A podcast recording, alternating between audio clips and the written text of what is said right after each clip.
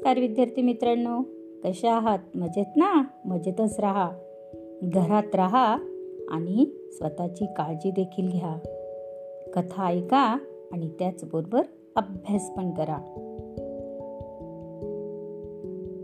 दालन संस्कार कथांचे या माझ्या नवीन उपक्रमात मी माधुरी पाटील शाळा मोडाळे तालुका इगतपुरी जिल्हा नाशिक. तुम्हा सर्वांचे हार्दिक स्वागत करते.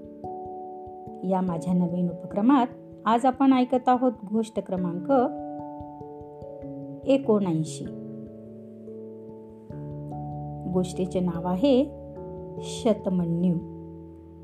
चला तर मग सुरू करूयात आजची नवीन गोष्ट जिचे नाव आहे शतमन्यू.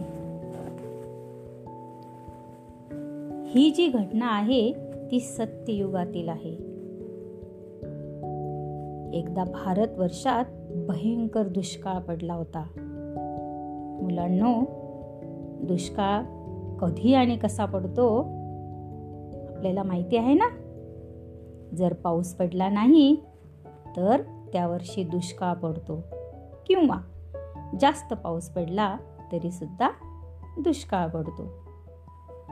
पाऊस न पडल्यामुळे शेतात पीक आले नाही तरी दुष्काळ पडतो.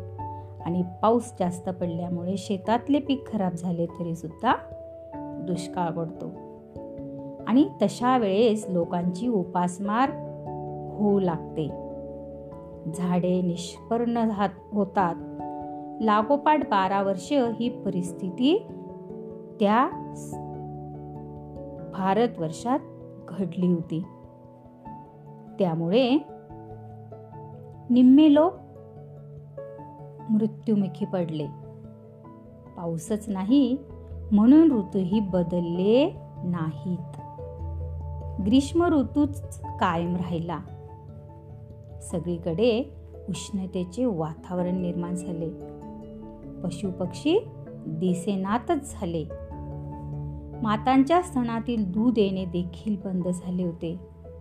लहान बालके पटापटा मरू लागली. अन्न पाण्याची व्यवस्था करणे राजाला शक्य झाले नाही. का शक्य झाले नाही मुलांना? अगदी बरोबर कारण त्या वर्षात भयंकर दुष्काळ त्या राज्यात पडला होता. आणि म्हणून त्याचा सर्व परिणाम राज्यातील जनतेवर होत होता. इतकंच नाही तर त्या राज्यातील लहान बालके ती सुद्धा पटापट मरायला लागली होती.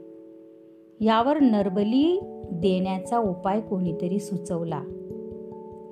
नरबली म्हणजे माहिती ना मुलांना? की एखादा माणूस त्याला बळी देण्याचा उपाय कोणीतरी सुचवला. पण आपण होऊन प्राण कोण देणार? प्रत्येकाला तर आपला जीव प्याराच होता. राजाने प्रजेला आव्हान केले. पण कोणीही यासाठी तयार होईना. आणि कसे होईल बरं?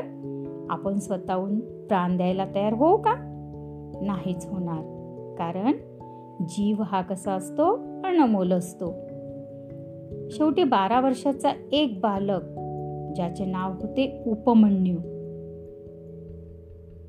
राजाच्या समोर उभा राहिला आणि म्हणाला बघा मुलांनो किती वर्षाचा बालक आपला स्वतःचा प्राण देण्यासाठी तयार झाला अवघ्या बारा वर्षाचा. आणि तो राजाला काय म्हणायला माहिती आहे?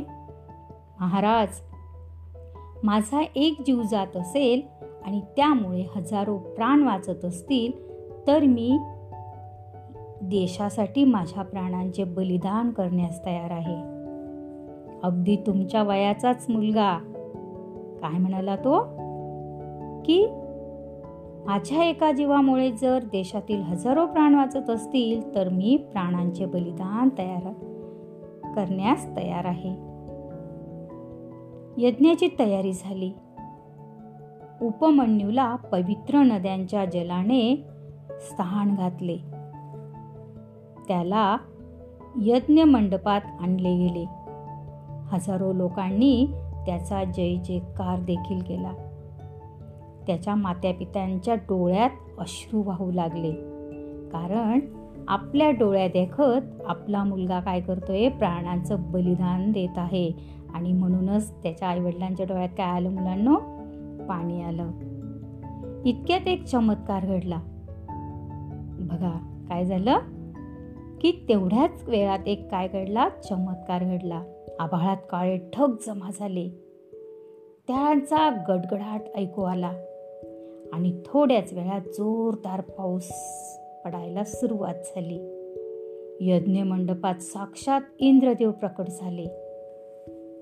बघा साक्षात कोण प्रकट झाले? इंद्रदेव. आणि त्याने उपमन्यूला कडकडून मिठी मारली. किती छान की नाही मुलांना? कारण तो प्राणांचे बलिदान करण्यास तयार झाला होता.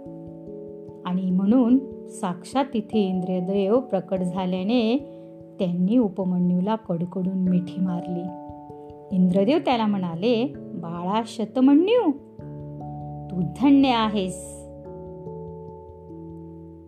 तुझी देशभक्ती आदर्श आहे. जनतेसाठी तू स्वतःचे प्राण देण्यास तयार झालास हे पाहून मी प्रसन्न झालो. आता हा देश सुजलाम सुपलाम होईल. तू दुष्काळ घालवलास. तुझी कीर्ती अमर आहे असा होता तो शतमन्यू. बघा मुलांना किती धीट होता की नाही तो? अवघ्या बारा वर्षाचा मुलगा आपला प्राणांचं बलिदान करण्यासाठी तयार झाला आणि म्हणून साक्षात इंद्रदेव प्रकट झाले आणि त्याला काय केलं? वाचवलं. इतकंच नाही तर त्या देशावर आलेलं त्या राज्यावर आलेलं संकट देखील त्यांनी दूर केलं. आवडली ना मुलांना आजची गोष्ट? वाव! चला तर मग उद्या पेन उद्या पुन्हा भेटूया आपल्या लाडक्या उपक्रमात ज्याचे नाव आहे दालन संसार कथांचे. तोपर्यंत धन्यवाद!